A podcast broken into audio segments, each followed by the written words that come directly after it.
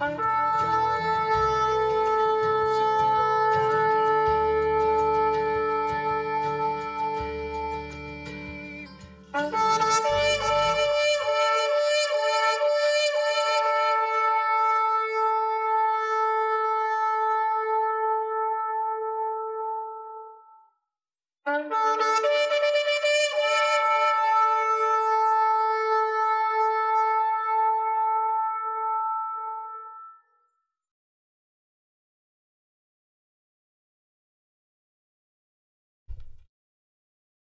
Shabbat Shalom, brothers and sisters. Glad to see everyone back for another edition of God Honest Truth live stream. And ask yourself have you ever been wrong about something? Have you ever met someone else who maybe thought differently or made a different decision than you did? Did you think they were wrong and you had the right way of doing things? Well, that's the kind of thing we're going to talk about tonight. Nice, Josh. It's all about heresy and orthodoxy. We're going to go over some history. We're going to go over some of the statutes that were decided and how all that played out. We're going to go over Protestantism. We're going to go over Judaism. We're going to go over Catholicism. All that in the scope of heresy and orthodoxy. That's tonight's drosh. But before that, we're going to get into, like we always do, our live stream liturgy, our Torah portion, our Haftorah portion, and our Brit Hadashah portion.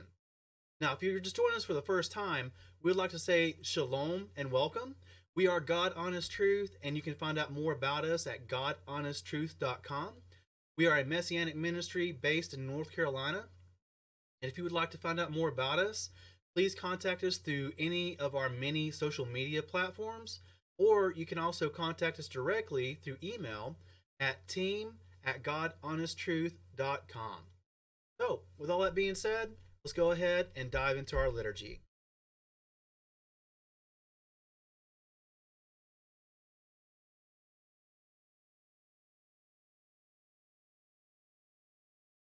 Kol balevav hanima nefesh Yehudi homiya Pate misrag Kadima Ayin lezion Dovia On lo avda tikvatenu Atikva bashnot alpayim Lahiotam koshi Behartenu Eretz Zion Verushalayim Ahiotam Koshi Behartenu Eretz Zion Verushalayim.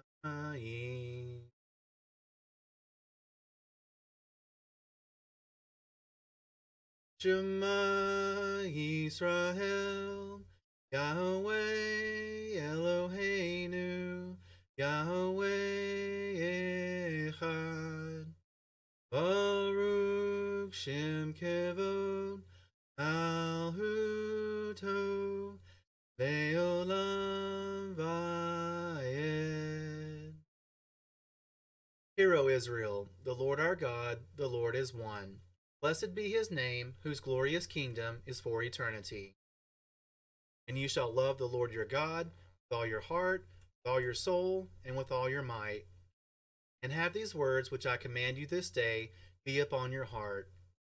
And you shall teach them diligently to your children, and speak of them when you sit in your house, when you walk by the way, when you lie down, and when you rise up. And you shall bind them for a sign upon your hand, and let them be frontlets between your eyes. And you shall write them on the doorpost of your house and upon your gates.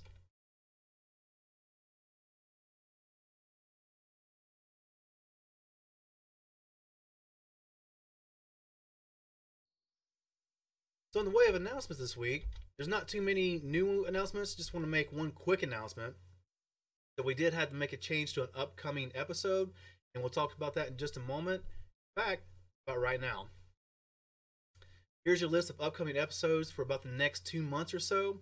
The change we're talking about is on October 28th. I did forget that we had a prior engagement on that date. So that has been changed, and there now will be no stream on the 28th, or at least no Drosh. We'll try to get up at least the Torah portion, the Haftorah portion, and the Brit Hadashah for you in a recorded format. But there will be no Drosh on October 28th. Now, like I said earlier, hmm, excuse me, Tonight's Drosh is going to be all about heresy and orthodoxy. Been really excited for this, so make sure to stay tuned for that. Next week is going to be another scriptural dossier on Moses. And then after that, another back to back scriptural dossier on Joshua. So make sure to tune in for all of those, plus all of the upcoming episodes every Friday night at 8 p.m. Eastern Standard Time. And like always, here's your list of Moedim for the next upcoming year all the way through Yom Teruah of next year. And of course, our next upcoming feast day is going to, I'm sorry, Moedim, is going to be Yom Kippur, which starts on October 4th and runs through October 5th. And of course, that starts on sunset of October 4th and runs through sunset of October 5th. The next one after that is going to be Sukkot. Super excited. So if you have not watched our previous episodes on Sukkot and Yom Kippurim, Make sure to go back and watch those as you'll get what the Moedim are about, how to celebrate it, all the scriptures go with it, all that good stuff. So go back in our playlist and view each episode of those respectively. Now, as always, if you have any prayer requests or announcements that you would like to have announced live on air, make sure to have those into us by Thursday evening at the latest. You can email those to us at team at godhonesttruth.com and we'll have them ready to go by Friday evening at 8 p.m. Eastern Standard Time. So, with all that being said, let's go ahead and get back to our liturgy.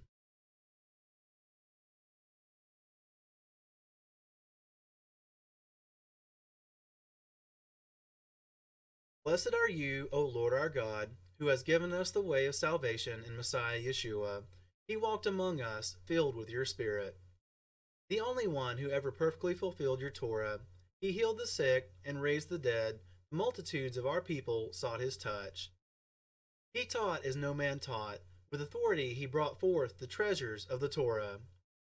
How the children sought him, the lepers he touched and made clean. How the despised and outcast found love and release from their sin. How the hypocrites feared him, whose words uncovered their sin. Despised and rejected, acquainted with grief, he bore the sins of Israel. All we like sheep have gone astray, turned every one to his own way. Our iniquities were laid upon the king, the sins of the world his burden to bear. He rose from the dead and opened the way to life everlasting. Praise his name. We are in him. His spirit empowers. New life is ours with joy and peace. Blessed are you, O Lord our God, who has given us Messiah our King. For the sake of our Master Yeshua, and his merit and virtues, may the sayings of my mouth and the meditation of my heart be favorable before you, O Lord, my rock and my redeemer. Amen.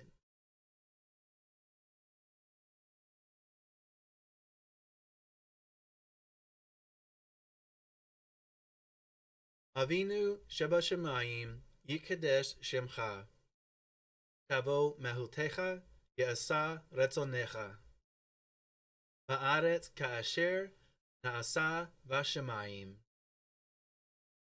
Father in heaven, hallowed be thy name.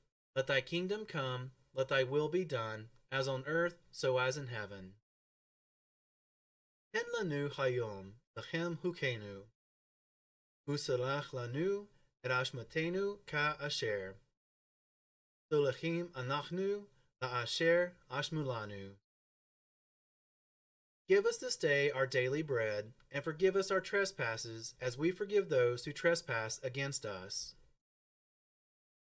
Ve'al tevienu lidei masa, i'im hatzilenu min hara. Hilacha, hamamlacha, v'hagavura, v'hatifaret, olame, olamim. And lead us not into temptation, but deliver us from evil.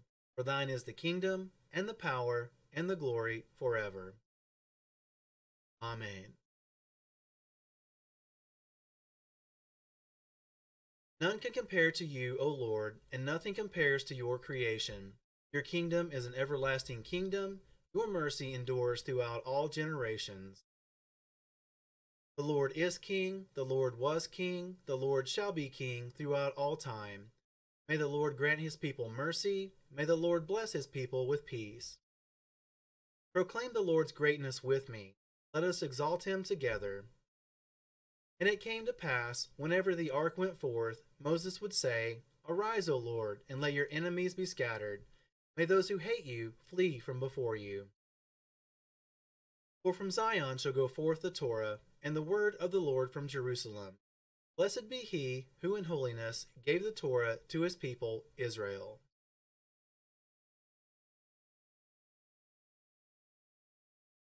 And tonight's Torah portion is going to be Exodus chapter 10, verse 1 through chapter 12, verse 12.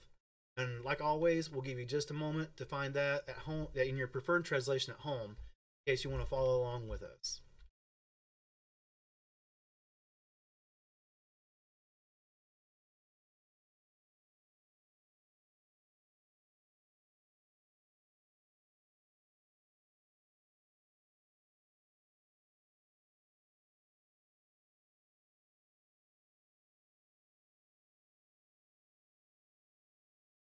Exodus chapter 10, verse 1. And Yahweh said to Moshe, Go in to Pharaoh, for I have hardened his heart and the hearts of his servants, so that I show these signs of mine before him. And that you relate in the hearing of your son and your son's son what I have done in Mitzrayim, and my signs which I have done among them, and you shall know that I am Yahweh. And Moshe and Aaron came unto Pharaoh and said to him, Thus said Yahweh, Elohim of the Hebrews, so when shall you refuse to humble yourself before me? Let my people go, so that they serve me.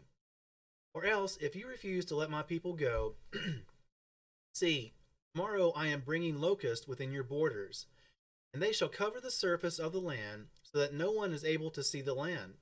They shall eat the rest of what has escaped, which remains to you from the hail, and they shall eat every tree which grows up for you out of the field and they shall fill your houses, and the houses of all your servants, and the houses of all the Mitzrites, which neither your fathers nor your fathers' fathers have seen, since the day that they were on the earth to this day. Then he turned and went out from Pharaoh. And Pharaoh's servants said to him, To when would this one be a snare to us? Let the men go, so that they serve Yahweh their Elohim. Do you not yet know that Mitzrayim is destroyed?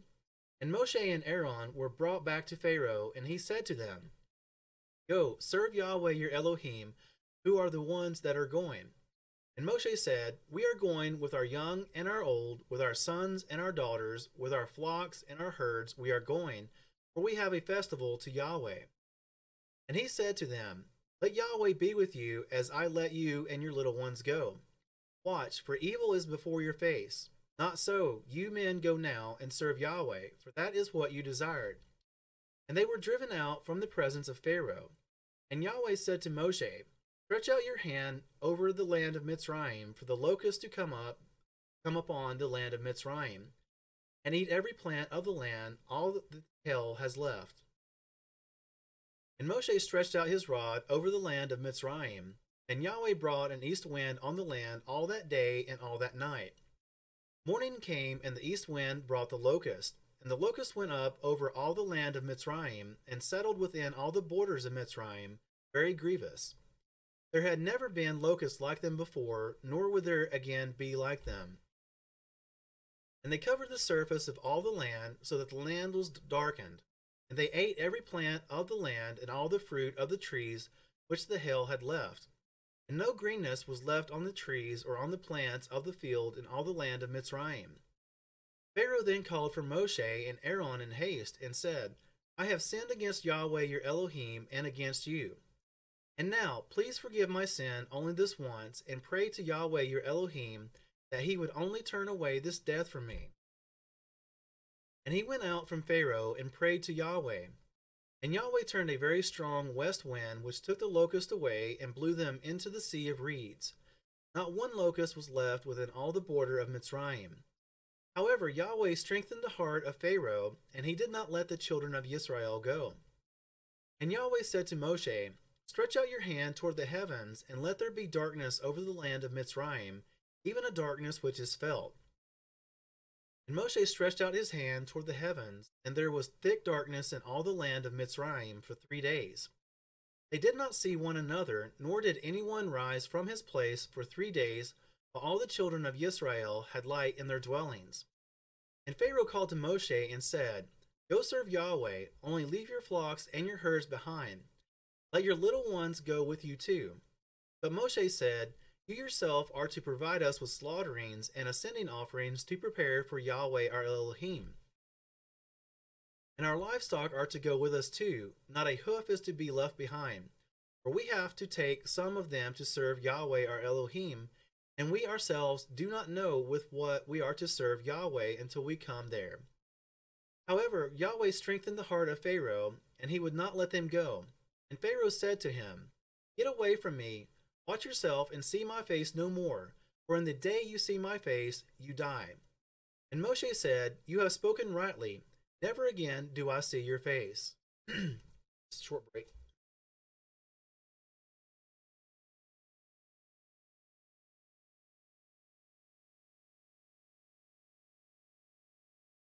Exodus chapter 11, verse 1. And Yahweh said to Moshe, I am bringing yet one more plague on Pharaoh and on Mitzrayim. After that, he is going to let you go from here. When he lets you go, he shall drive you out from here altogether. Speak now in the hearing of the people, and let every man ask from his neighbor, and every woman from her neighbor, objects of silver and objects of gold. And Yahweh gave the people favor in the eyes of the Mitzrites. And the man Moshe was very great in the land of Mitzrayim, in the eyes of Pharaoh's servants, and in the eyes of the people. And Moshe said, Thus said Yahweh, about midnight I am going out into the midst of Mitzrayim, and all the firstborn in the land of Mitzrayim shall die, from the firstborn of Pharaoh who sits on his throne, even to the firstborn of the female servant who is behind the handmill, and all the firstborn of cattle. And there shall be a great cry throughout all the land of Mitzrayim, such as has never been or ever shall be again. But against any of the children of Israel, no dog shall move its tongue against man or against beast, that you know that Yahweh makes distinction between Mitzrayim and Yisrael.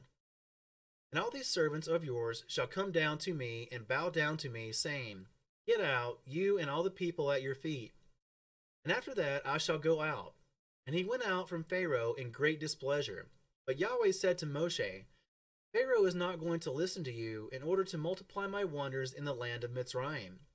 And Moshe and Aaron did all these wonders before Pharaoh, However, Yahweh strengthened the heart of Pharaoh, and he did not let the children of Israel go out of his land. And Yahweh spoke to Moshe and to Aaron in the land of Mitzrayim, saying, This new moon is the beginning of new moons for you. It is the first new moon of the year for you. Speak to all the congregation of Israel, saying, On the tenth day of this new moon, each one of them is to take for himself a lamb, according to the house of his father, a lamb for a household. And if the household is too small for the lamb, let him and his neighbor next to his house take it according to the number of the beans. According to each man's need, you make your count for the lamb. Let the lamb be a perfect one, a year old male. Take it from the sheep or from the goats, and you shall keep it until the fourteenth day of the same new moon. Then all the assembly of the congregation of Israel shall slay it between the evenings. And they shall take some of the blood and put it on the two doorposts and on the lintel of the houses where they eat it. They shall eat the flesh on that night, roasted in fire with unleavened bread and with bitter herbs they shall eat it. Do not eat it raw, nor boiled at all with water, but roasted in fire, its head with its legs and its inward parts, and do not leave it leave of it until morning. And what remains of it until morning you are to burn with fire and this is how you eat it your loins girded, your sandals on your feet, and your staff in your hand. And you shall eat it in haste. It is the Pesach of Yahweh. And I shall pass through the land of Mitzrayim on that night, and shall strike all the firstborn in the land of Mitzrayim, both man and beast. and on all the mighty ones of Mitzrayim I shall execute judgment. I am Yahweh.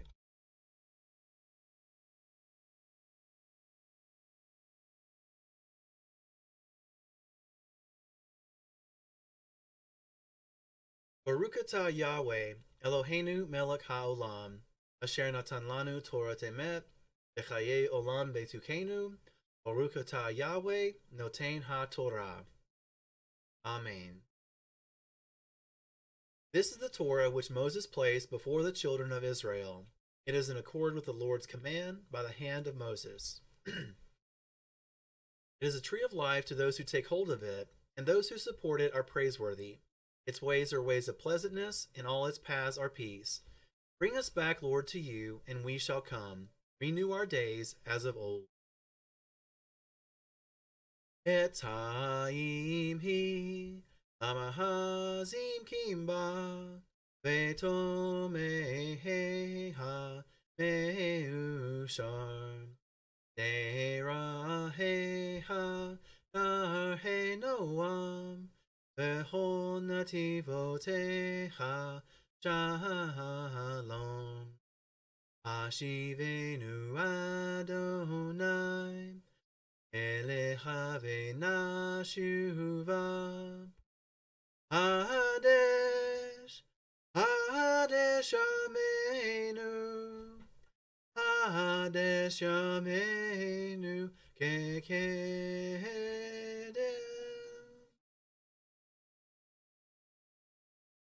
Blessed are you, O Lord our God, King of the universe, who has chosen faithful prophets to speak words of truth. Amen. And tonight's Haftorah portion is going to be Isaiah chapter 19, verses 1 through 17. Once again, we'll give you just a moment to find that in your preferred translation at home.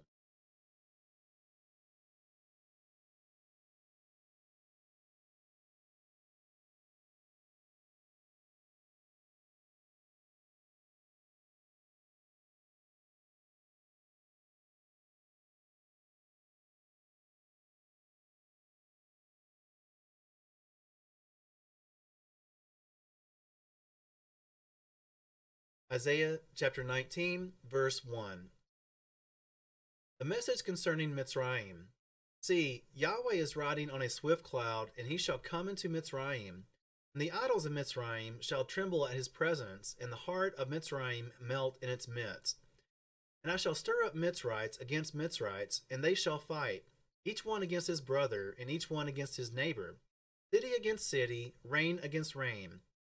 And the spirit of Mitzrayim shall vanish within them, and I destroy their counsel. And they shall seek the idols and the murder- murderers and the mediums and the sorcerers. And I shall deliver the Mitzrites into the hand of a cruel master and a fierce sovereign to rule over them, declares the master, Yahweh of hosts. And water shall fail from the sea, and the water and the river wasted and dried up. And the river shall stink, and the streams shall be weak and dried up Reeds and rushes shall wither, bare places by the river, by the mouth of the river, and every sown field by the river shall wither. It shall be driven away and be no more. And the fishermen shall lament, and all those who cast hooks into the river shall mourn. And they who spread nets on the waters shall pine away. And those who work in fine flax, and those who weave fine fabric shall become ashamed and its foundations shall be crushed, and all the wage workers grieved in being. The princes of Zoan are only fools, the counsel of Pharaoh's wise ones has become senseless. How do you say to Pharaoh, I am the son of the wise, the son of ancient sovereigns? Where are they? Where are your wise men? Let them show you, and let them know what Yahweh of hosts has counseled against Mitzrayim. The princes of Zoan have become fools, the princes of Noph are deceived. They, the cornerstone of her tribes, have led Mitzrayim astray. Yahweh has mixed a perverse spirit in her midst. They have led Mitzrayim astray in all her work, as a drunkard strays in his vomit. And there is no work for Mitzrayim by either head or tail, palm branch or bulrush. In that day Mitzrayim shall become like women, and tremble in fear because of the waving of the hand of Yahweh of hosts, which he waves over it. And the land of Yehuda shall be a fear to Mitzrayim. Every one who mentions it fears for himself because of the counsel of Yahweh of hosts, which he has counseled against it.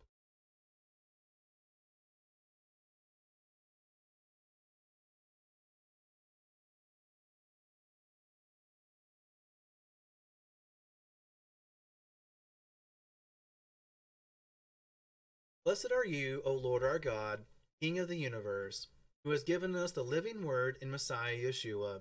Blessed are you, O Lord, giver of the renewed covenant. Amen.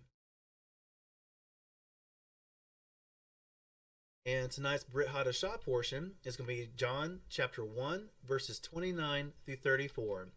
And one more time, we'll give you just a moment to find that in your preferred translation at home.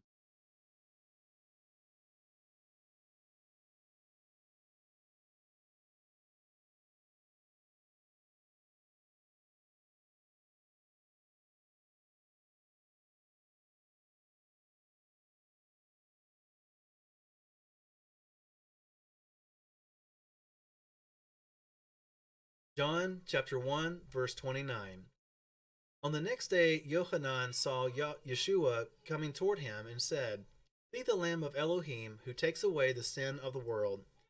This is he of whom I said, After me comes a man who has become before me, for he was before me.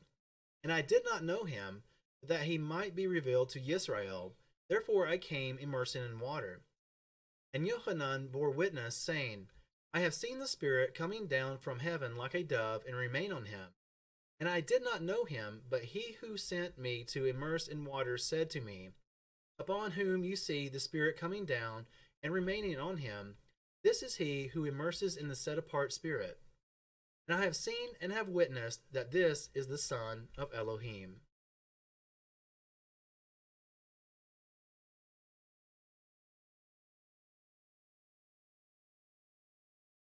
Baruch atah Yahweh, Eloheinu melech haolam, asher natan lanu hadavar haemet, v'chaye olam betukenu, Baruch atah Yahweh, noten habret hadashah. Blessed are you, O Lord our God, King of the universe, who gave to us the word of truth and planted life everlasting in our midst. Blessed are you, O Lord, giver of the renewed covenant. Amen.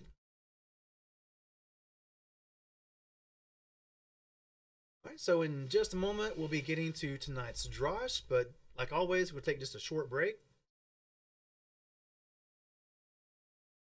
Check on our live streams real quick.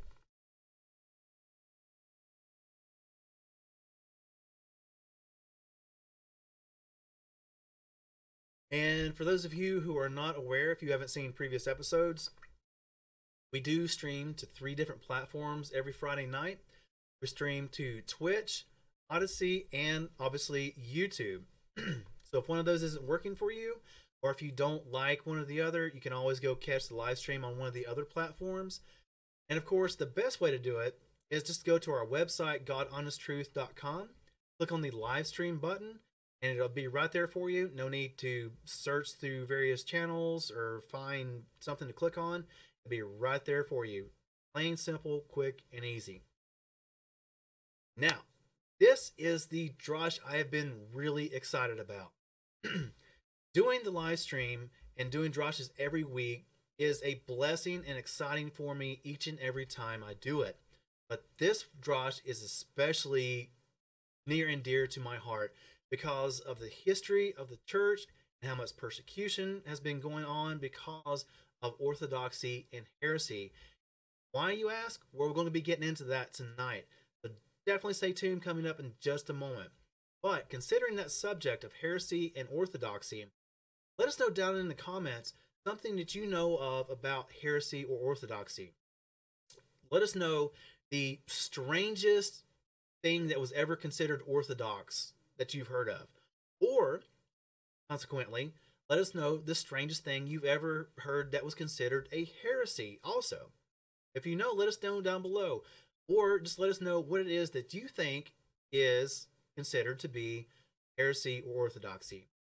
While you're down there, also be sure to hit that subscribe button and ring the bell so you're notified every time we go live or upload an on demand video.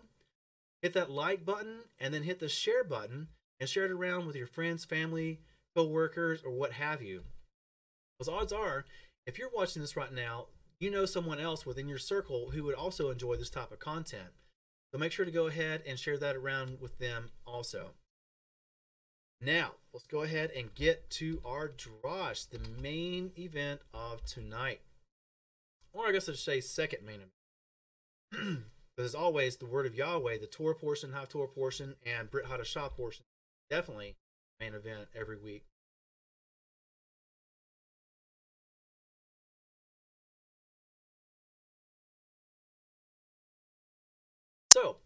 Heresy and orthodoxy.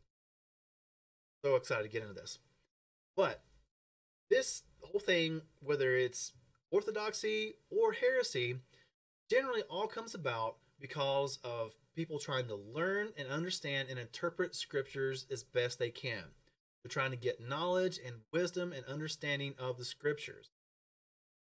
In Proverbs 18:15, it tells us that the heart of the understanding one gets knowledge, and the ear of the wise seeks knowledge. Have you ever knew anyone who was a Bible buff, who loved getting in the scriptures? You know the stuff like this really applies to them. John Milton is quoted as saying, When there is much desire to learn, there of necessity will be much arguing, much writing, many opinions, for opinion in good men is but knowledge in the making. And that's so true. And notice that one party said, there of necessity will be much arguing when people try to learn and make sense of what scripture says. And that's so true. We see that as being played out over history and even in today's day and age. But John Milton goes on to say that hard are the ways of truth and rough to walk. And probably everyone out there listening to my voice right now knows this to be so true. That no matter what background you come from, no matter what faith you're a part of, you stand for things that you hold to be true, to be the truth. And by doing so, you find that to be hard because it comes up against other beliefs as well. So standing for the truth is a tough road to walk sometimes. But when we talk about heresy and orthodoxy, what are we even talking about here?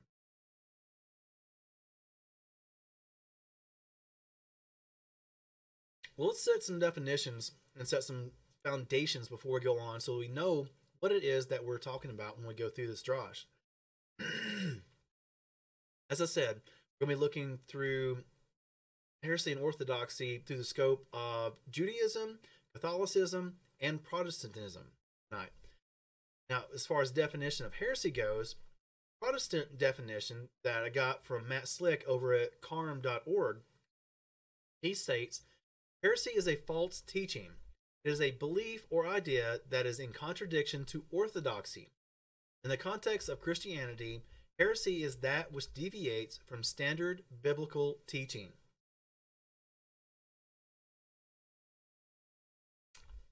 But as we all know in history, this whole concept and thing of heresy and orthodoxy really got its start, especially as we know it and within Protestantism, with the Catholic Church. So, what does the Catholic Church have to say about the definition of heresy? They say in Canon 751 in the Code of Canon Law Heresy is the obstinate denial or obstinate doubt after the reception of baptism of some truth which is to be believed by divine and Catholic faith. Apostasy is the total repudiation of the Christian faith. Schism is the refusal of submission to the Supreme Pontiff or of communion with the members of the church subject to him. And notice how they define heresy here. That according to the definition, this only applies to Catholics and then only after they've been baptized into the Catholic faith. So if a Catholic comes up and tries to accuse you of heresy, point them to this rule in their own book and say, hey, I can't be a heretic because I'm not part of the Catholic faith, right? And it's right there in black and white what they said, right? But that's how Catholicism defines heresy. Now, what about Judaism? Well, from the Jewish Virtual Library, they state that heresy, belief in ideas contrary to those advocated by religious religious authorities. Because Judaism has no one official formulation of dogma against which heresy can be defined, it has no clear cut definition of heresy. And this is so true. Even back during Yeshua's day, we knew that there were the Pharisees, we knew that there were the Sadducees, and we knew that there were the Essenes, right? But each one would have had different things that they considered orthodox and different things they considered to be heresy. But they didn't have one main thing like there was for longest time with Christianity when there was only the Catholic Church, right? There was just that one body, the Catholic Church, who determined what was to be believed. Well, even in Yeshua's time, Judaism wasn't like that. They already had different sects within Judaism. So as a result, kind of continue down to this day. Even now, today, we have Orthodox Judaism, we have Karaite Judaism. Even within that, there is Reformed, and there's not just one set of Judaism. I'm trying to say. That's why it says there's no official formulation of dogma. So different sects of Judaism consider different things to be heresy and different things to be um, orthodoxy.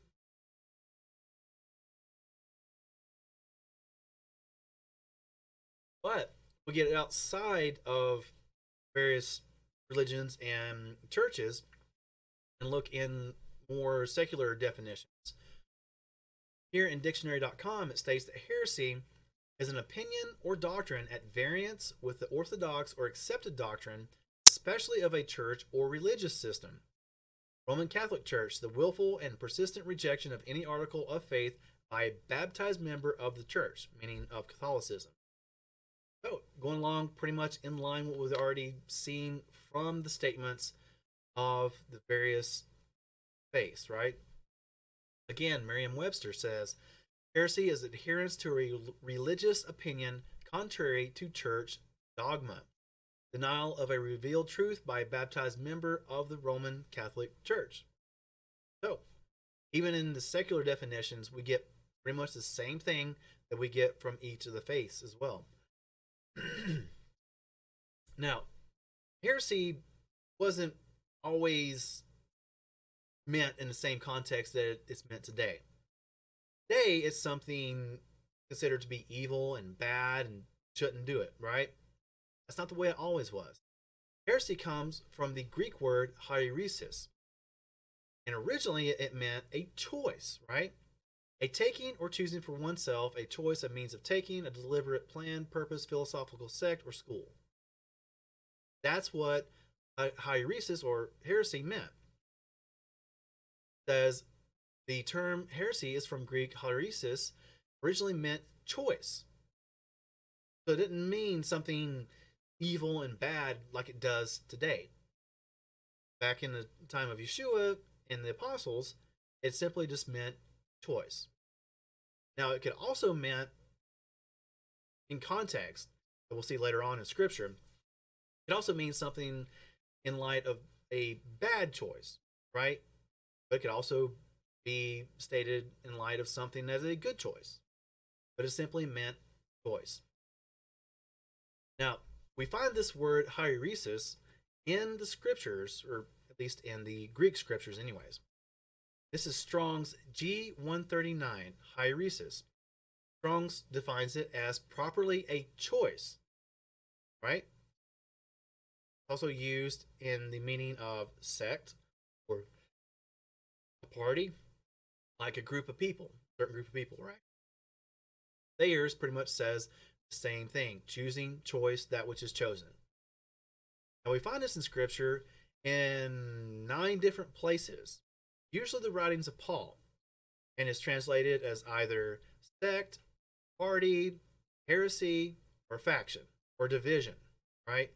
Means a certain group, or if it's meant in a negative light, meaning heresy in the way that we understand it today.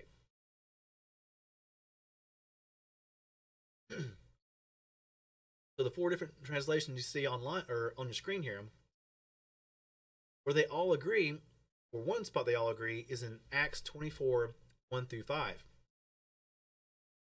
And after five days, the high priest Hananiah came down with the elders and a certain speaker Tertullus, Tertullus, and they brought charges against Shaul before the governor. And when he was called upon, Tertullus began to accuse him, saying, Having obtained great peace through you, and reforms being brought to this nation by your forethought, we accepted always and in all place all places, most excellent Felix, with all thanks. But in order not to hinder you any further, I beg you to hear us briefly in your gentleness. For having found this man, referring to Paul, or Shaul, for having found this man a plague, who stirs up dissension among all the Yehudim throughout the world, and a ringleader of the sect, Iresis, of the Nazarenes. Now, a couple things to notice right here is that these Jews were taking Shaul to be tried, right?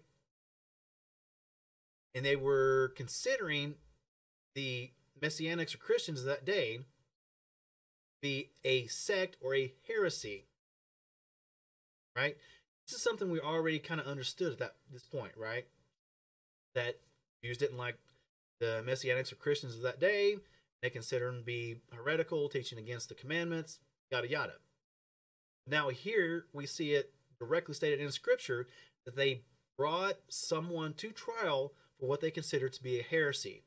This is going to play out later in the Drash as we go through some more history. But also notice right here what the Messianics or the Christians are called in this passage. They're called Nazarenes. This is also going to be important coming up later on. But continuing on, Another place where the King James version, the Scriptures 2009, the the Tree of Life version, and the ESV all agree on how to translate this word is in 2 Peter 2 1. Here it's in a negative context where they translate it. It says, But there also came to be false prophets among the people, as also among you there shall be false teachers, who shall secretly bring in destructive heresies and deny the master who brought them in, who bought them, bringing swift destruction on themselves.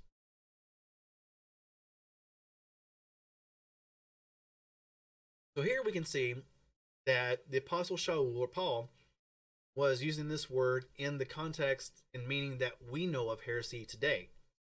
Something bad, something that shouldn't be done, something that's destructive. Right? So this Greek word hieresis being used in a negative context, meaning something that bad that someone's chosen. Right? If hieresis means choice, this is referring to a bad choice that someone made that's bringing division. Now, related to the word heresy is the word heretic. And this simply means just someone who commits the act or has a belief of heresy. Right?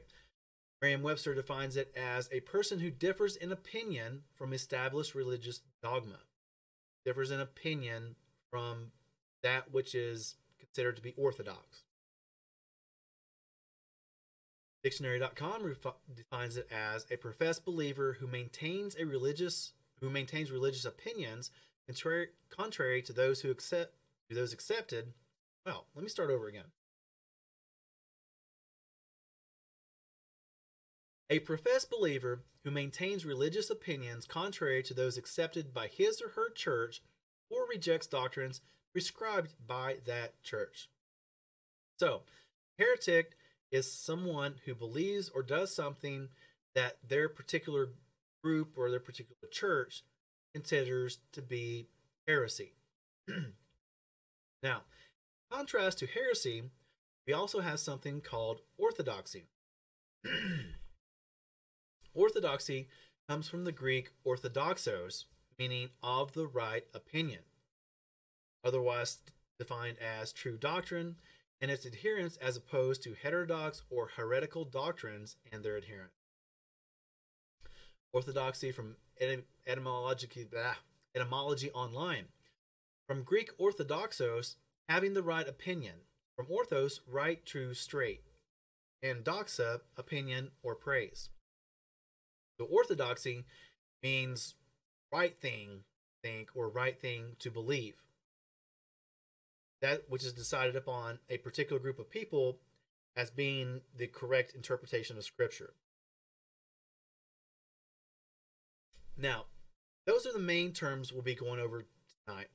But you're also going to hear another term that we want to define for you real quick also. This is the word anathema. Used a lot by the Catholic Church, as you'll see when we get to that part the. Anathema is someone or something intensely disliked or loathed, usually as a predicate nominative, one that is cursed by ecclesiastical authority. A ban or curse solemnly pronounced by ecclesiastical authority and accompanied by excommunication. So, someone is anathematized, that means that most likely and usually always they're considered to be a heretic and committed heresy. Dictionary.com defines it as a person or thing detested or loathed, a person or thing cursed or consigned to damnation or destruction, a formal ecclesiastical curse involving excommunication.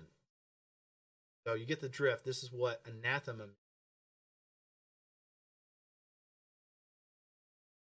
Now, we do find the word anathema in Scripture. We don't find the word orthodox or orthodoxy in Scripture, but we do find the word anathema like we do with heresy. And this is Strong's G 331. Uh, Strong's defines it as a religious ban or concretely excommunicated thing or person. Cursed, a curse, anathema. Thayer's pretty much says the thing, same thing, but it goes on to say a thing set up or laid by in order to be kept, specifically an offering resulting from a vow, thing to, devoted to God without hope of being redeemed, and if an animal to be slain, therefore a person or thing doomed to destruction. So, you see what anathema means. How is it translated in Scripture? we find the word anathema being used six different times, and once again, like heresy, usually by the Apostle Paul or Shaul, translated as oath, interestingly enough, curse, banished, accursed, or anathema. Right? Just plain out, straight anathema. And we find this in Acts 23, verses 13 through 14. In the Scriptures 2009, it states, And those making this conspiracy were more than 40 who, having come to the chief priests and elders, said, This is the Jews talking here. We have bound ourselves under a great oath not to eat at all until we have killed Shaul. And the word anathema is used here in the Greek at Strong's G331.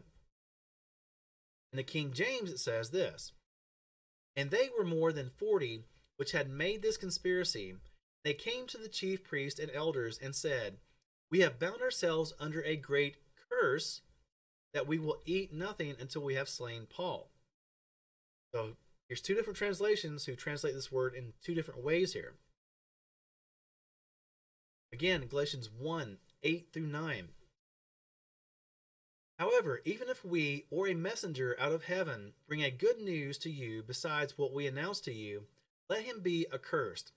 As we have said before, and now I say again, if anyone brings a good news to you besides that besides what you have received, let him be accursed.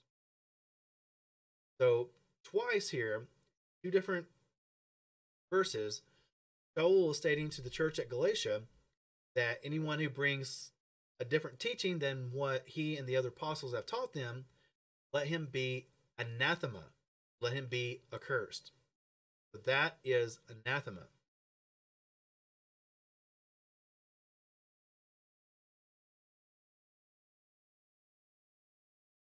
But what does this all mean?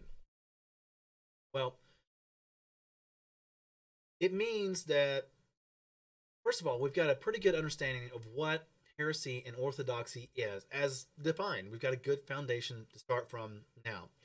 We're kind of under, beginning to understand this whole thing about heresy and orthodoxy really comes down to what one particular group whether it be within Judaism, whether it be Catholicism, whether it be within Protestantism. Heresy and orthodoxy really just boils down to what a particular group has decided is the correct interpretation of Scripture. In his book Heresies, Dr. Harold O.J. Brown states, "We now call orthodox I'm sorry, what we now call orthodoxy is a traditional understanding. Is it the correct one? The fact that heresy preceded orthodoxy and appears to have been suppressed and supplanted by it would seem to suggest the contrary. If not, it would be necessary to concede that the history of orthodoxy is the history of usurpation, as indeed many eminent scholars have argued and continue to argue. In his book Heresy, Alister McGrath writes in there uh, the thesis of another person. Actually, let me get that straight real quick. But he writes Everyone knows that history is written by the winners. Orthodoxy is nothing more than a heresy that happened to win out and promptly tried promptly tried to suppress its rivals and silence their voices. This was a thesis developed by the German scholar Walter Bauer, who argued that the earliest and most authentic form of Christian belief was probably heretical rather than orthodox. Meaning that what was originally believed would have been considered heretical nowadays. But of course, all that happened in the first two centuries, especially, but also some in the third century before the Holy Roman Catholic Church got its beginning at the Council of Nicaea in the fourth century. So, going on, Dr. Brown states again it is impossible to document what we now call orthodoxy in the first two centuries of Christianity.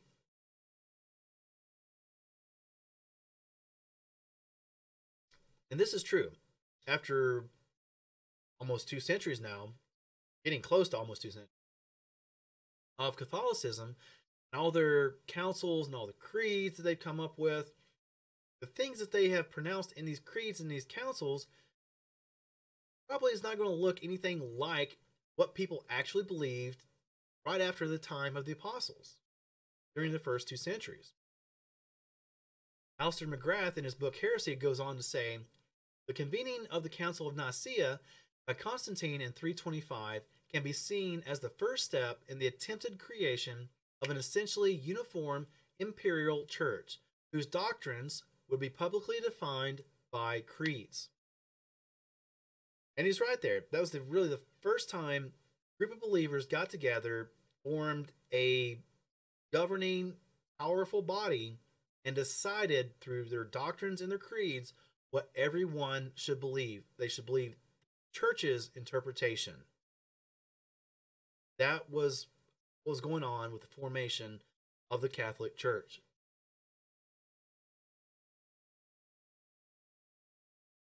But before we get to all that on the Catholic Church, because there's a lot to get to, let's dive into a little bit about heresy and Judaism and how Judaism is kind of looked at within Judaism. In Acts 24 12 through 16, and they neither found me in the set apart place disputing with anyone, nor stirring up the crowd, either in the congregations or in the city, nor are they able to prove the charges of which they now accuse me. And this I confess to you that according to the way, which they call a sect or heresy, so I worship the Elohim of my fathers, believing all that has been written in the Torah and in the prophets, having an expectation in Elohim, which they themselves also wait for, that there is to be a resurrection of the dead, both of the righteous and the unrighteous. And in this I exercise myself to have a clear conscience toward Elohim and men always. Now, a couple things point out here. Like we said before, like we already know, Judaism and Messianics or Christians were at odds with each other during this time, right? During the time of the apostles. And here's another instance we can see where the Jews were bringing up Shaul or Paul on charges of heresy. But Shaul says that he sticks firm in his faith, he has a clear conscience, and that he has expectation in Elohim. Now, this is important to note always. Um, also, that Shaul was confident and knew what he was talking about. So, even though these charges of heresy were brought against him by the religious establishment of his day, he still stood firm and he was clear in his conscience. Now, going on with more about heresy in Judaism, the Jewish Virtual Library states because Judaism has no official formulation of dogma against which heresy can be defined, it has no clear cut definition of heresy. A heretic may be distinguished from an apostate in that, although he holds beliefs which are contrary to currently accepted doctrines, he does not renounce his religion and often believes that he represents the true tradition. And that's the thing. Everyone believes that they represent the true tradition. They represent truth, right? So, maybe what are some things that would be considered heresy within Judaism? Well, Maimonides spells out some stuff for us. He writes, The following have no share in the world to come, but are cut off and perish and receive their punishment for all time for the great sin, for their great sin, the Minim. Five are called Minim, and in one of those five he lists he who ascribes to the Lord of the universe a body and a figure. Now he was writing this well after the time of Yeshua, so keep that in mind. Maybe he was referencing Christianity, maybe he was referencing something different, but he states that it is heresy for anyone to ascribe to the Lord of the universe a body and a figure. Interestingly enough, other people consider the writings and books of Maimonides to be heretical. So take that for what you will. Again, Jewish Virtual Library states individuals, sects, and books were at various times declared heretical.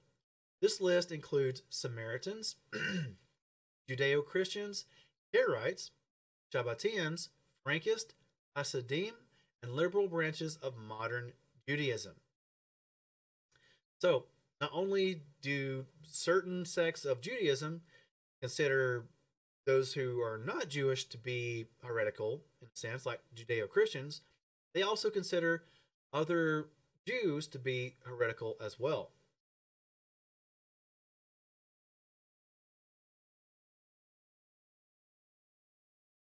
Now, heresy and Catholicism. This is probably the meat and the crux of the matter because Catholicism held a lot to be heretical, a lot for people to be anathematized over, or to be excommunicated over, or whatnot, right? Let's dive into this head first. Acts 24, verse 5. For having found this man a plague, who stirs up dissensions among all the Yehudim throughout the world, and a ringleader of the sect of the Nazarenes. Remember that? That during the first century, that those who followed Yeshua, the Messianics or the Christians, those apostles and stuff, they were called Nazarenes. This is important because of this right here. Epiphanius writes of the Nazarenes. He says, All Christians were called Nazarenes once. They were so called followers of the apostles. They dedicated they dedicate themselves to the law. However, everyone called the Christians Nazarenes, as I said before. This appears from the accusation against Paul, which we read. For they use not only the New Testament, but also the Old. For they also accept the resurrection of the dead, and that everyone has origin in God. Only in this respect they differ from the Jews and Christians. With the Jews, they do not agree because of their belief in Christ, right? With the Christians, because they are trained in the law, in circumcision, Sabbath, and the other things. Bad thing? He goes on to say, this heresy of the Nazarenes exists in, goes on to list places that Nazarenes actually exist, have their churches and whatnot. And then finishes up by saying, There the Nazarene heresy had its beginning. Okay, so in one breath, Epiphanius is saying that Christians were originally called Nazarenes.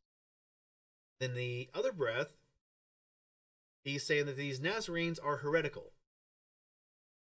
Now, make that make sense.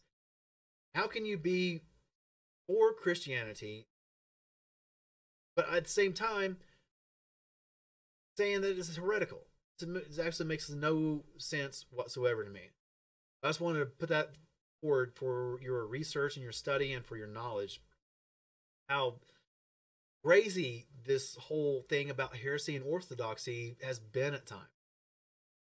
Again, with the Nazarenes, Jerome states The believing Jews do well in observing the precepts of the law, keeping the Jewish Sabbath. There exists a sect among synagogues of the East which is called the sect of the Mene, and is even now condemned by the Pharisees. And over the contention between the Pharisees and the early Messianics, right? He goes on saying, The adherents to this sect are known commonly as Nazarenes. They believe in Christ, the Son of God, born of the Virgin Mary, and they say that he who suffered under Pontius Pilate and rose again is the same as the one in whom we believe a most pestilential heresy. So again, even Jerome is writing the same thing about the Nazarenes, what they do, what they believe, etc., etc. And again, he's calling the Nazarenes, or the original Christians, the original Messianics, as heretical. Again, how does this make sense? But again, it's all part of the craziness that's existed in times past around this whole heresy and orthodoxy thing. Proverbs 18:17 states, "The first to state his own case seems right until another comes and examines him."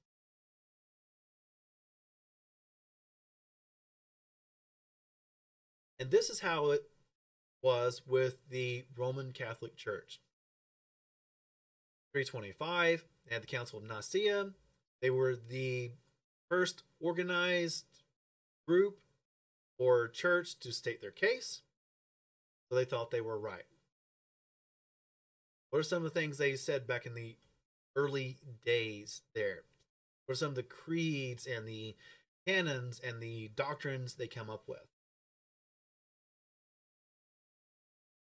Well, the fourth century, there were lots and lots and lots of ecumenical councils and synods that were held by the Roman Catholic Church. One of those was the Council of Laodicea in 363.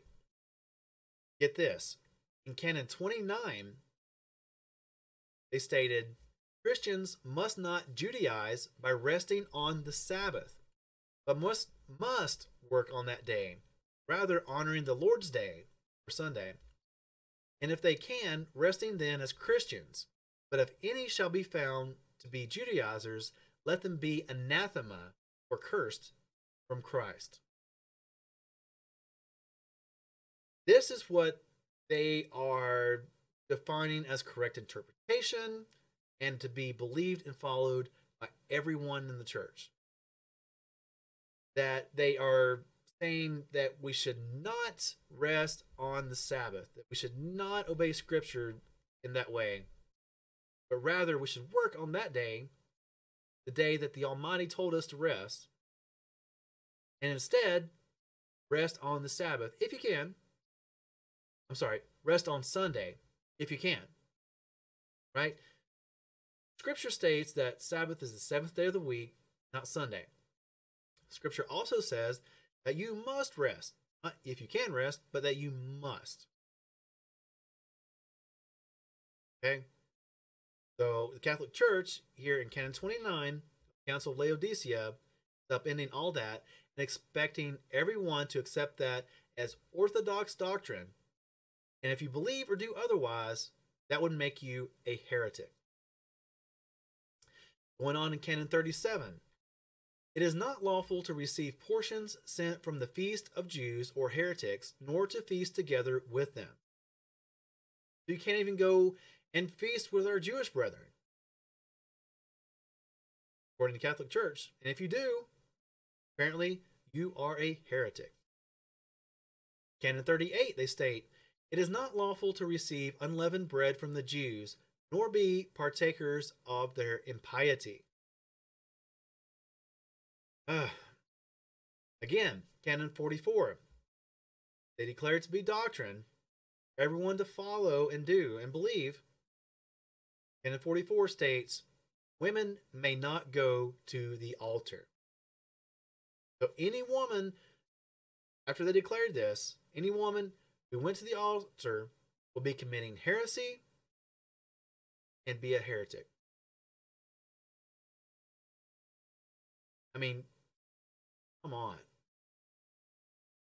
But it didn't stop there. As we all know, 1500s, the Protestant Reformation happened with Martin Luther, who got the ball rolling and all that. Well, in response to that, the Roman Catholic Church held what's called the Council of Trent. And as you can imagine, they held the council in response to Protestant Reformation. More than likely, they also came up with some new canons, things to be believed in response to the Protestant Reformation. Look at that. Council of Trent, Canon 9. If anyone says that the sinner is justified by faith alone, meaning that nothing else is required to cooperate in order to obtain the grace of justification, and that it is not in any way necessary that he be prepared and disposed by the action of his own will, let him be anathema. Yeah, they actually said that. If anyone says that the sinner is justified by faith alone, let him be anathema. So, according to Catholic doctrine, if you believe that justification is by faith alone, you're committing heresy and you're a heretic. Yep. Canon 18. If anyone says that the commandments of God are, even for one that is justified and constituted in grace, impossible to observe, let him be anathema. So if you say that the commandments are too hard, we can't do them, then you're cursed, you're a heretic. But there were lots and lots of canons and things they come up with at the Council of Trent here. I'm only showing you four of them. Two more. Canon 19. If anyone says that nothing besides faith is commanded in the gospel, that other things are indifferent, neither commanded nor forbidden, but free, or that the Ten Commandments in no way pertain to Christians, let him be anathema. And in 20. If anyone says that a man who is justified and however perfect is not bound to observe the commandments of God in church, but only to believe as if the gospel were a bare absolute promise of eternal life without the condition of, of observing the commandments, let him be anathema. Yeah, this is a thing, this is some of the things that they came up with, they voted on, and they put into their creed, their canons here. Everyone to believe and anyone who didn't believe and follow and do were heretics.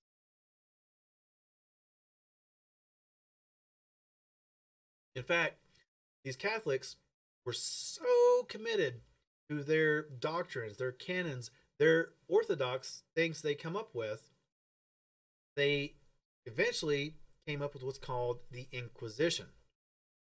And the Inquisition was a group of institutions within the Catholic Church whose aim was to combat heresy. Catholics fighting back against what they considered to be heresy. Conducting trials of suspected heretics, studies of the records have found that the overwhelming majority of sentences consisted of penances, but convictions of unrepentant heresy were handed over to the secular courts, which generally resulted in execution or life imprisonment. So if you committed heresy or you went against that which the Catholic Church decided was correct interpretation, you could very likely, during the Inquisition, be killed for that. Even if you thought that you were going by what actual scripture says, if it was against the church, you would be killed for heresy. They expected you just to follow what they defined to be orthodox. And George Orwell, in his book 1984, wrote Orthodox is unconsciousness. Now, of course, this is a work of fiction, but that statement is true and kind of pertains to what we're talking about tonight. That orthodoxy within Christianity, especially with Catholicism, is expected to be followed without any question, not to even think about it. Follow it unconsciously. Don't worry about the scriptures. Don't study for yourself. You just believe what the church tells you to believe. That's orthodoxy. As George Orwell said in 1984, orthodoxy is unconsciousness. Or at least having that kind of mindset about orthodoxy is unconscious. Now, what about heresy and Protestantism? Because Protestants aren't don't have their hands clean over all this. They still have a role to play too. Did you know that Baptists are considered as heretics by the Orthodox Church?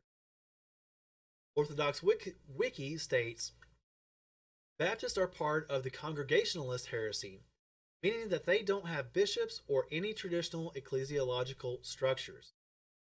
So, to another group, Baptists are considered heretics.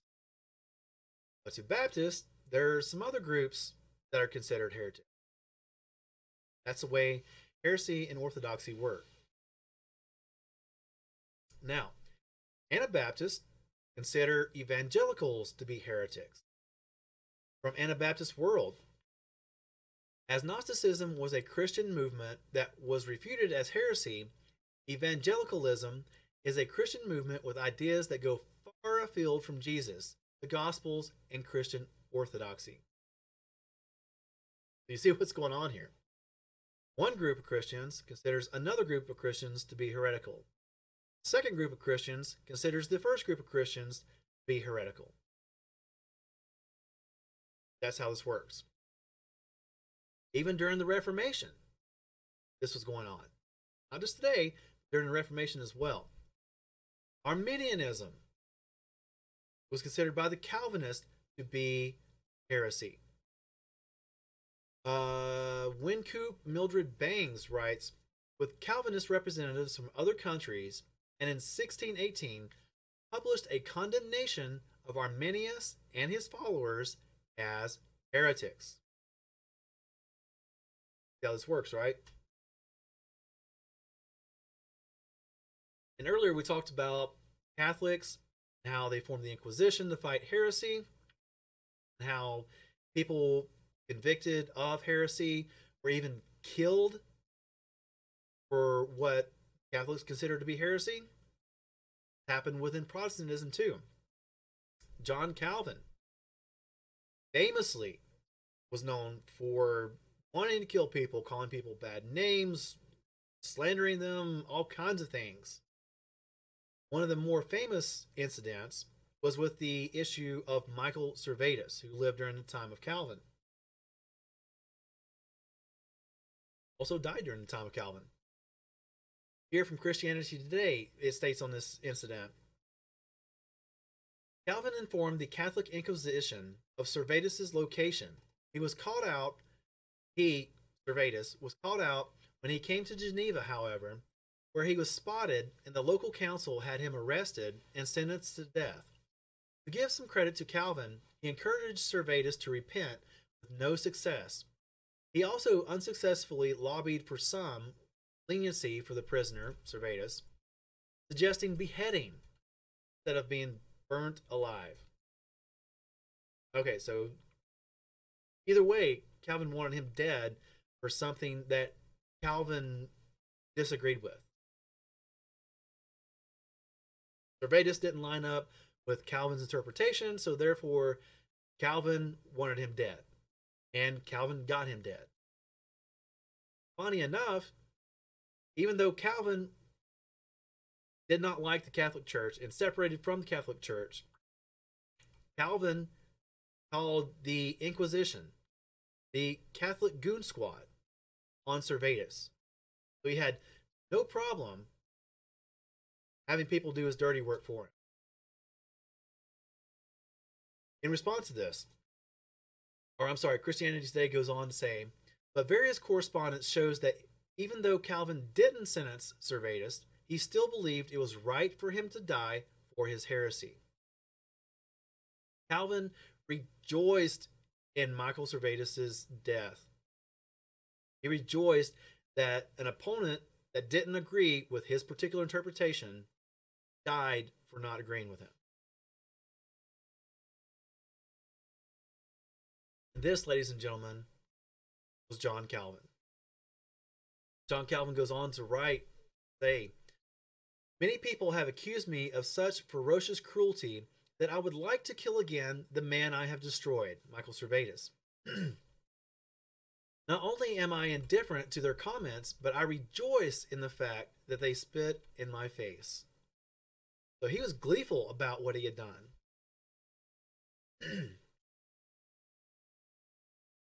he writes in one letter, says, One day glory and riches shall be the reward of your pains. But above all, do not fail to rid the country of those scoundrels who stir up the people to revolt against us.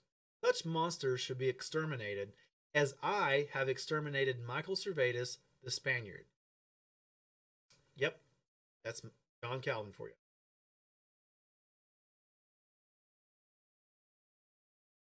And this is just a taste of what John Calvin was actually like.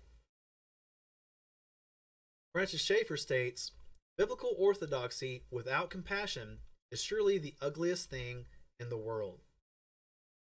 And haven't we just seen that?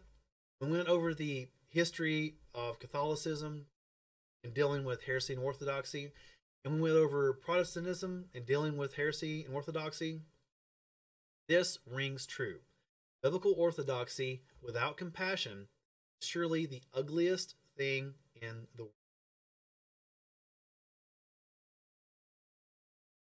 So, how do we deal with all this? We get back to scripture. How do we make sense of it all? Well, Ephesians 4:31 through 32 states, "Let all bitterness and wrath and displeasure and uproar and slander be put away from you, along with all evil, and be kind towards one another, tender-hearted, forgiving one another as Elohim also forgave you in Messiah." Nothing there about killing people that you disagree with. Again in Ephesians 4:29, let no corrupt word come out of your mouth, but only such as is good for the use of building up, so as to impart what is pleasant to the hearers. Instead of tearing down, instead of killing people that you don't line up with in your interpretation, scripture says build them up. In like manner, you will also be built up. Proverbs 12:8 Rash speaking is like piercings of a sword, but the tongue of the wise is healing. So are you healing or are you acting like the piercing of a sword? So what does all this mean? Does that mean that anything should go. That people can believe whatever they want to believe, even if it's something blatantly wrong. No. No, we're not saying that at all. And scripture doesn't say that either. 1 Corinthians 5 12 through 13. For what have I to do with judging outsiders? Do you not judge those who are inside? But Elohim judges those who are outside, and put away the wicked one from among you. Okay, so here Shaul is writing to the church at Corinth judge within yourselves. Everyone else outside of the congregation, outside of the body of believers, you know, don't worry about them. God will judge them. We take care of ourselves. Judge within yourselves. 1 Corinthians 11 31 through 32. For if we were to examine ourselves, we would not be judged. But when we are judged, we are disciplined by the Master that we should not be condemned with the world. Again, examine yourselves, judge within yourselves.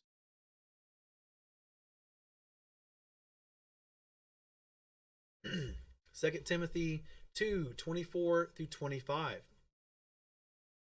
And a servant of the master should not quarrel, but be gentle towards all, able to teach, patient when wronged, in meekness instructing those who are in opposition, lest somehow Elohim gives them repentance unto a thorough knowledge of the truth.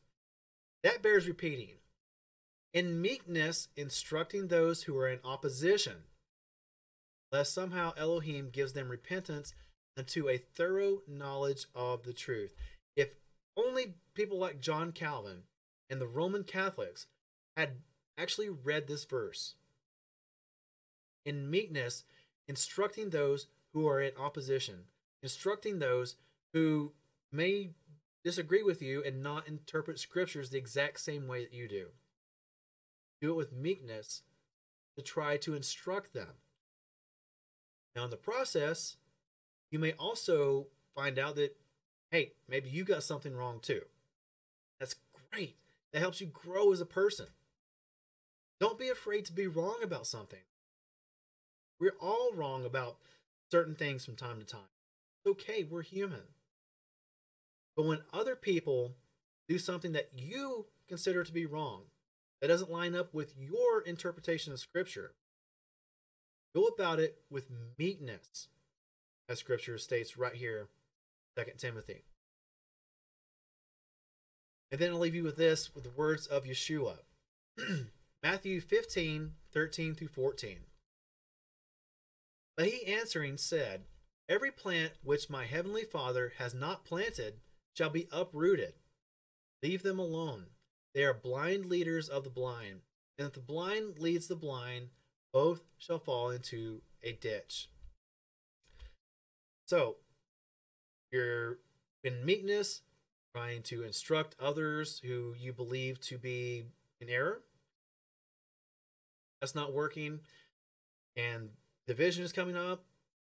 Then Yeshua, his words here, leave them alone. They're leaders of the blind. They will be uprooted eventually. In other words, leave it in God's hand because you can only do so much in this life. There are things out of your control, there are things that you can control. Can't control it, leave it to God. So that is over 60 slides we've gotten so through tonight. And we're going on an hour and a half right now. It's been a long one. Let's go ahead and summarize this real quick. In summary, Orthodoxy is just a doctrine agreed upon by a specific group. It may not be the same orthodoxy that another group holds, but both groups consider what they believe to be orthodoxy. Heresy is a belief or an action that goes contrary to the orthodoxy of a specific group. As we've seen as we went through history, Militant adherence to an orthodoxy over the centuries has led to atrocities and unscriptural hatred. There's no getting around that. It really has.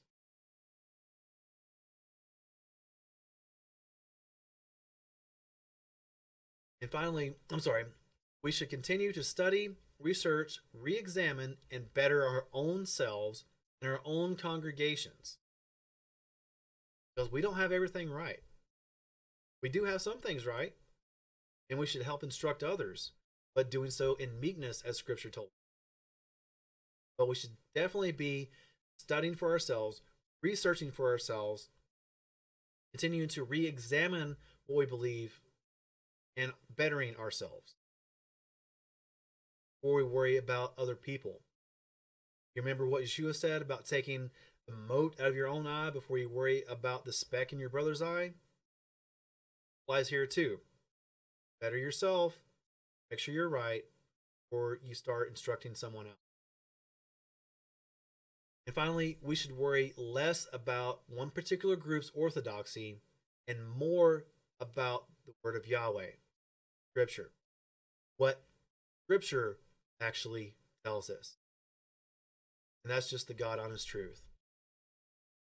We'd like to thank you tonight for joining us. We hope that you got something out of this.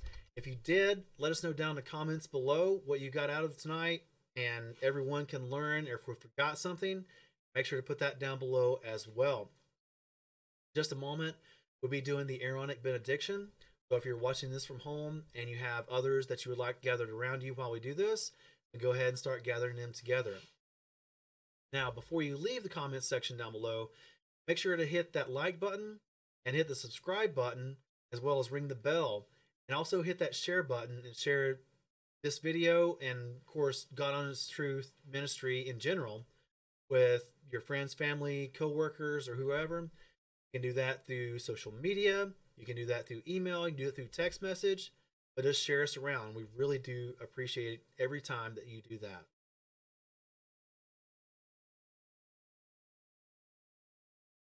And so finally tonight, go ahead and get to our Aaronic benediction.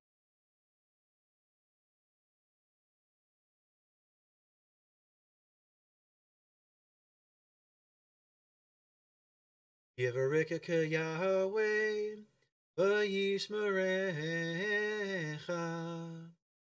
Yair Yahweh panav elecha, Vihunecha. Yisah Yahweh, panav elecha, Veyasim lecha, Shalom. May Yahweh bless you and guard you.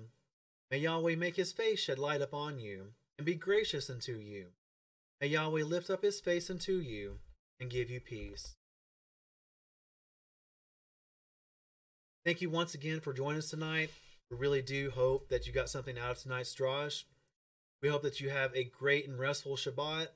And until we see you next time, we hope you have a week that's filled with good food, good spirits, good health, good fortune, good family, and good friends. Take care of each other. Take care of yourself. And until we see you next week at 8 p.m. Eastern Standard Time, Shavua Tov and Shabbat Shalom.